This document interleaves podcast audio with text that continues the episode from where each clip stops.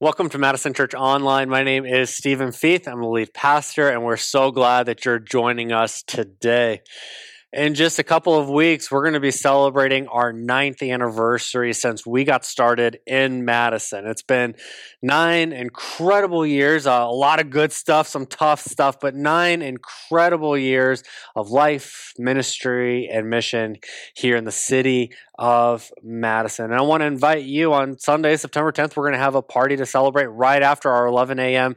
gathering. We're going to have face painting and balloon sculpting. We'll have music playing, a, a free lunch. And so it's a great Sunday. If you've never been here before, you've just been watching or listening online, it's a great Sunday to come out and visit.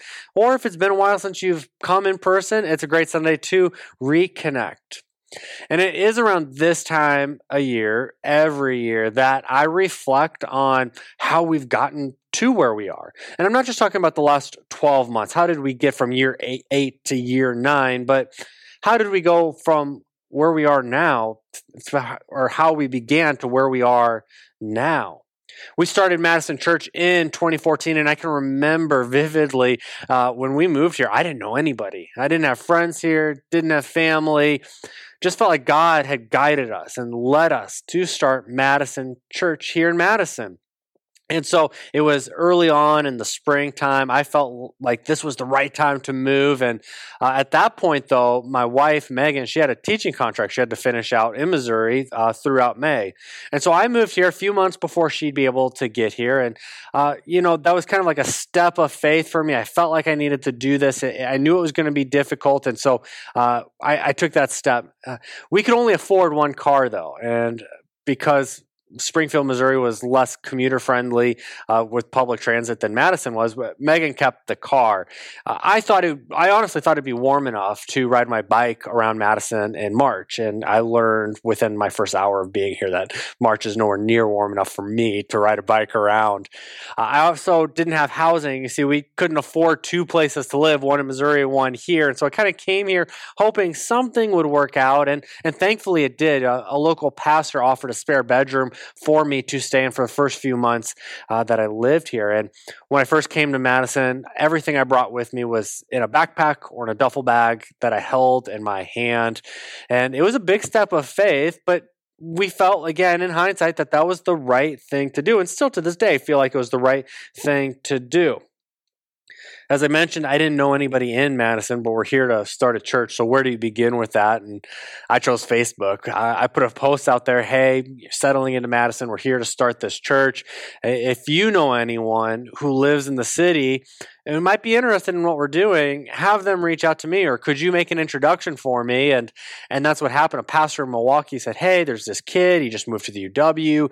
His name's Anthony. His family have been coming to my church for years, and and I'd love it if you could connect with him. And so I had reached out to Anthony and asked him to go and get a coffee at Starbucks. And and can you imagine like just how like for Anthony, you put yourself in his shoes for a second. There's this guy that you've never met before, and you got introduced to him by your pastor back home, and your pastor says, Hey, he's gonna start a church. And well, how many people go to the church? Well, no one goes to the church yet. Well, how old is the church? Well, it, it hasn't even been started yet. And, and that Anthony showed up to that first meeting still. That impresses me. But so Anthony shows up to this meeting and we're sitting there and we're talking. And, and at the time, it's all vision, it's all dreams. We have nothing to show for anything. We've got no money, we've got no building, we've got no gatherings. Uh, I think the website was still under construction. So we didn't have anything. But Anthony seemed into it, and it was around that time that I could tell he was leaning in and interested. That I thought this is Anthony's going to be our very first member. I, I, doubt he thought that, but I was like, Anthony, this, he's totally in, and and because I didn't have a whole bunch of people to like recruit or develop or anything like that. I got to spend most of my time uh, pastoring Madison Church with just Anthony. And so, uh, Anthony, it turns out, he wasn't only our first member, he was the first person we baptized at Madison Church, and he was also one of our very first um, volunteer leaders at Madison Church. And so he really stepped up. It was awesome. And from there though from from this meeting at starbucks with me and with anthony uh, we we begin to continue to spread the word. And so anthony starts bringing a friend or two and i've been working at the starbucks and and inviting customers or coworkers that i had built a relationship with and shared with them what we were doing. And and over that entire summer we built the community at madison church person by person it was one plus one plus one plus one. There was no rapid growth. It wasn't fast going. It wasn't large. It was person by person. And that's just how we reached people. As a matter of fact, I got a picture here. I can show you one of our earliest church gatherings was in my apartment. Uh, we could all fit in my apartment, and that's where we began hosting our gatherings. And as I reflect back on nine years living here in Madison and doing ministry, there's a lot of things that I would do differently. I look back at situations where I didn't make the right decision, or I was slow to make the right decision, or I made the wrong decision and I was too quick to make the wrong decision. But one thing that I absolutely know that I would not change is how we got started. Madison Church started small, we started relationally things grew organically and naturally. It was slow going, and not a lot of people have had the patience for that. And we miss some of those people who, who decided, hey, we weren't growing fast enough or we weren't big enough. We miss them, absolutely. But I still stand by the decision to begin how we began. And the reason that I wouldn't change that, you're asking, well, why wouldn't you change it if, if, if you lost good people along the way who, who didn't have the patience for it, why would you stick to it? And the reason I wouldn't change is because I firmly believe, with it's just such a deep conviction in me, that how we do this, our philosophy of ministry at Madison Church, is the best and most effective way to accomplish our mission of connecting people with God and each other. Now, I don't just reflect on where we've been. I don't just look over my shoulder, and, and, that's an important part of this, but I also look ahead. It's impossible not to. I look ahead to the next year, the next 10 years, and in this case, the next uh, 15 years. Like, where are we going? And as I think about the next year, I'm reminded just how important small groups are going to continue to be. And if anything, they're going to become more important. If you've been coming to Madison Church the last couple of years, you've probably noticed that while we're not a large church, that we are a growing church, and a lot of things, and a lot of new friends and new faces, and people getting connected and, and serving and volunteering and getting involved into our community. It's exciting and it's great. But as we continue to reach and expand all around us, small groups will become more important because at the heart of what we do is relationships. At the heart of what we do, it's about connecting with other people. It's about knowing other people and being known by other people. And so small groups will be critical. And that's why for the next couple of weeks leading up to this ninth anniversary celebration, we're going to be talking about our small group communities here in a series called Created for Community. You see, you and I, we were created for community. And there's a little bit of a tension when I said our mission, connecting people with God and each other. The tension is that we're always kind of expanding and growing and evolving, not just individually, but the sum of our group, the sum of our community is always changing and growing. We have to connect the people we have now and have really good friendships while remaining open and inclusive to new people who want to be part of this community. And there's such a natural tendency for me and for you, and, and, for some of us, it's a great pull, and for others, it's just a little bit of a pull. But I believe that all of us have a pull to get cozy and comfortable with the people that we know. Well, I've got my friends, I've got my circle, I've got my group. I'm good. I've I'm connected with God and each other. Check. But the mission is to continue to do that, is to continue to connect people with God and each other. And if you're watching or listening online, part of why we came to Madison was to connect with you. Part of the reason we came to Madison was to connect to the people who are in this room right now and with each other. And I think about all of the friendships and the different areas and stages of life that we're all coming from. And the one thing that brings all of us in the same room or online listening and watching is this idea that there's a God who loves us. And we have questions about that God, and we want to ask those questions. But it's not just that. This isn't just a classroom, but it is a community. The default for you and me is to find people we like, to spend time with people we like, and then stop reaching out to people that, you know, potentially we don't like. And then what happens is, is when we do that, our relational cup gets full. It makes sense that our relational, relational cup would get full. But for followers of Jesus, we can never stop advocating for growth of the church community because Jesus is constantly reaching out to them, and God is constantly wanting to work through you and through me to reach them. And how we grow, again, going back to this idea, in my opinion, how we grow and continue to reach people and expand the kingdom of God throughout Madison is through small groups. Small groups aren't just a ministry of Madison Church. They're a vital aspect to our culture, our strategy, and our mission, and our calling as believers, as followers of Jesus. Small groups are our origin story. And we have a variety of connections with others, and the different connections that we have with others require different spaces for those relationships to form and to grow. And let's be honest, there's only so much connecting that we can do during an hour on Sunday when I'm doing most of the talking. And so we do need these small groups. Now, if you're not already signed up for a group, my hope is that you'll get involved in one. I want to be transparent about my agenda this week, next week, and the week after. Our elders and I, we have been praying and working toward multiple groups and those groups being filled up completely. And I've got to tell you that that's been an answered prayer. We started off with a few groups and they filled up. We actually had to open up more spots so that more people could get involved. And I don't think we're done yet. I just don't think that we're done yet. I think that you're watching or listening right now and you're not in a small group. You haven't signed up. You're thinking about it. You're going back and forth. Should I? I want you to be in one. And so we've expanded how many people can sign up for it. We're doing this because we believe in the importance of them in your spiritual development and the growth of our community. Now, you might be watching or listening and say, Well, I've already signed up for a group, so I'm just going to hit this little red X in the top corner and move on with my day. But don't do that yet don't check out. This series is still very much for you. You and I need regular reminders as to why we do something so that we don't forget and so that we don't stop doing it. A lot of times we just forget why we're doing something and then we end up stop doing a good thing, something we probably put work into beginning a long time ago. But when we forget, we stop. And so this series is a great reminder for all of us. Maybe you're in a group, but you haven't thought about why you're in a group. We hope to explain that today as well. The passage we're going to be studying and breaking down today, if you want to follow along, is found in Acts. Acts is written by Luke, who wrote the book in your New Testament called Luke. Uh, we're looking at the second chapter of his second volume, which is called Acts. And this is what's happening right after Jesus' uh, resurrection. So at this point in Acts, we're, we're going to chapter 2. Jesus has already been born, he's already lived, he's already died, he's already been resurrected. And at, at this point, he just recently ascended into heaven.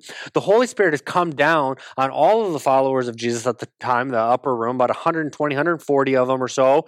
And now we're seeing kind of the fruit and the ripple effect of everything that Jesus did and has left behind. And so, beginning in verse 42, we read, all the believers devoted themselves to the apostles' teaching and to the fellowship and to sharing in meals, including the Lord's Supper, and to prayer.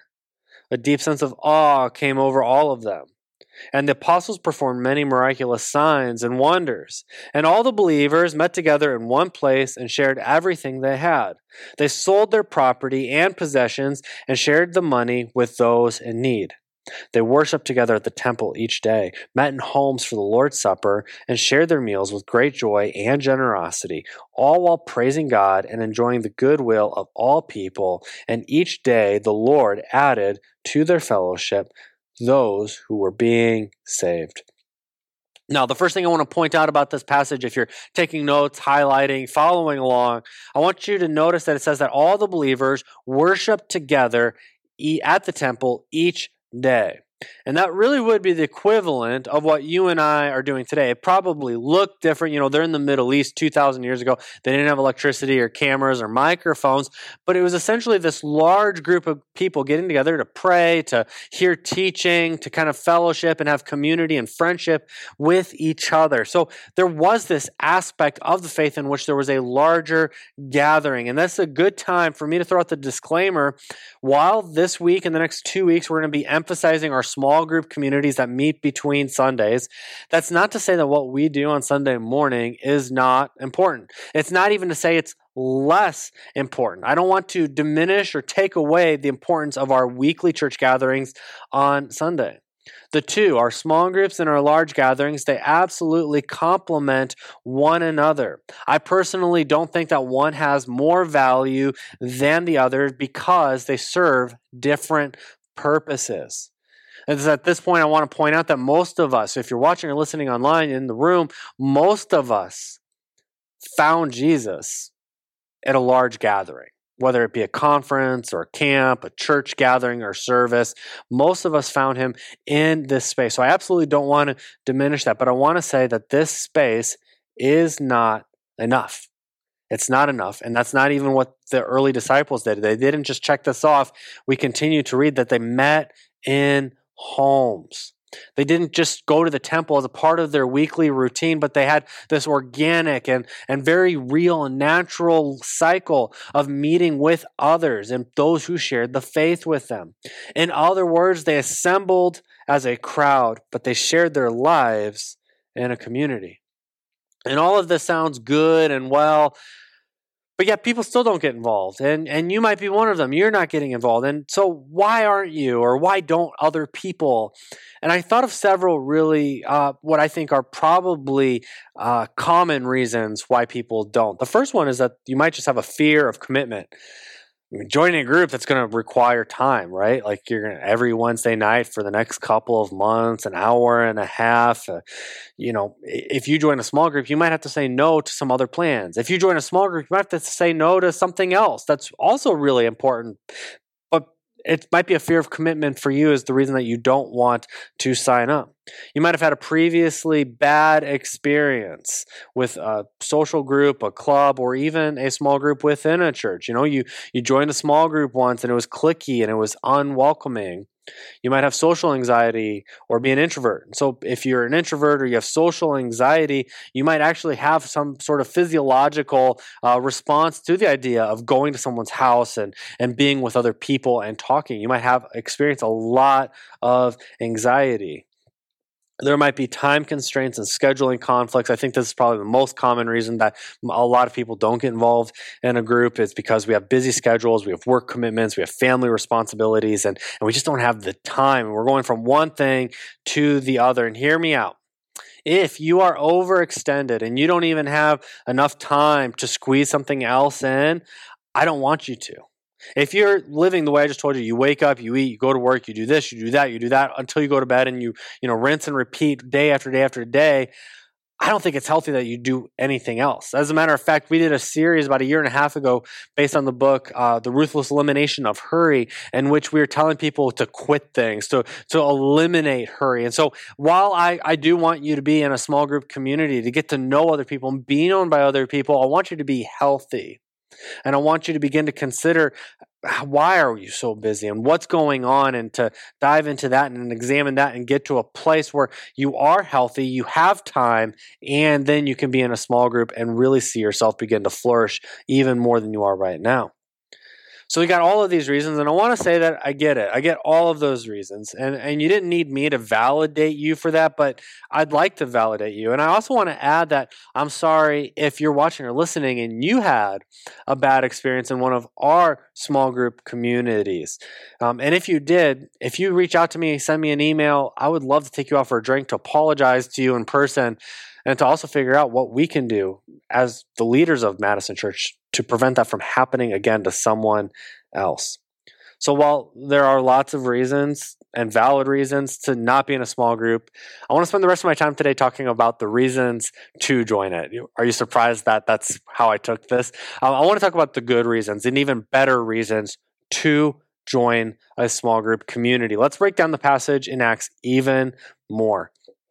First off, spiritual growth happens in community. This is reason number one why I think you should join a small group community. Looking closer at the passage, we read all the believers devoted themselves to the apostles' teachings and to fellowship and to sharing in meals, including the Lord's Supper. Now, notice in this passage, this was not an individual activity. Their devotion to God, their faith, their spirituality wasn't just inward. It wasn't just themselves. The early church, these first followers of Jesus, knew that their relationship with God was not to be experienced alone. They were devoted to learning together. They were devoted to spending time with one another. They were eating and praying together. And when I think us today in 2023 or living in Madison, Wisconsin, when we think about praying and reading the Bible, I imagine you think of those activities as you do that by yourself. It's a Monday morning and you wake up and you read the Bible by yourself. It's a Tuesday afternoon and you're kind of having your quiet prayer time and and that's good. Keep doing that. I'm not saying do these things less. But we see examples of the early followers of Jesus doing those things outside of the temple regularly together. And so the challenge here is well, for me to grow spiritually, I need to be connected with people outside of Sundays who are followers of Jesus so we can pray together and eat together and read the Bible together and to learn together and to pursue God together. But it's not just that spiritual growth happens in a community, physical needs are met in a community. All the believers met together in one place and they shared everything they had. They sold their property and possessions and shared the money with those in need. And you read that right. They sold everything they had. If they owned property, they sold it. If they had shelter, they sold it. Whatever that they had that was worth something, they would sell it so that everyone in their group wouldn't have a need. They lived in such a way that they wanted to live this way, to sacrifice like that. And while I don't think that we need to sell our houses today, I don't think that that's what this passage is saying. It's not saying for you to sell everything you have and me to sell everything I have and throw it all in a pot together. I don't think it's saying that, but it is saying that a mark, a signature of followers of Jesus in a group is that we help those who are in need all around us. But how will you know who is in need if you're not involved in a small group community.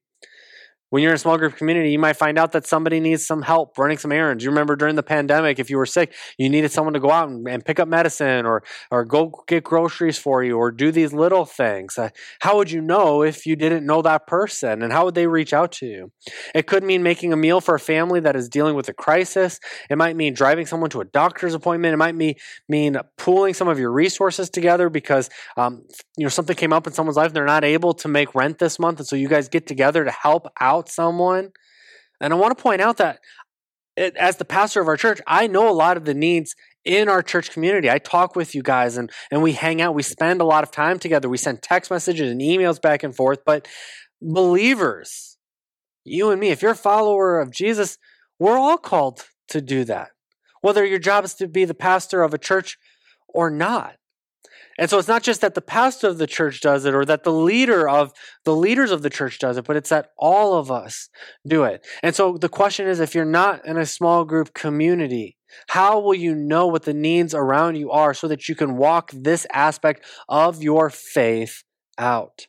So spiritual growth happens in community, physical needs are met in community, and people find God in community. The last sentence in our passage from Acts says, And each day the Lord added to their fellowship those who were being saved. When we gather together and, invol- and are involved in small group communities, we will see more and more people being reached. Now, think back to that tension I mentioned earlier with our mission, right? Where it's easy to get closed off. I have my friends, us four, no more. But God wants us to reach people. And so while physical needs and spiritual growth happens in communities, they're not supposed to just be inward and for us. We are to reach people. It makes me think of Brianna, who is uh, a member of our church and a volunteer leader and does a bunch of things and has for several years.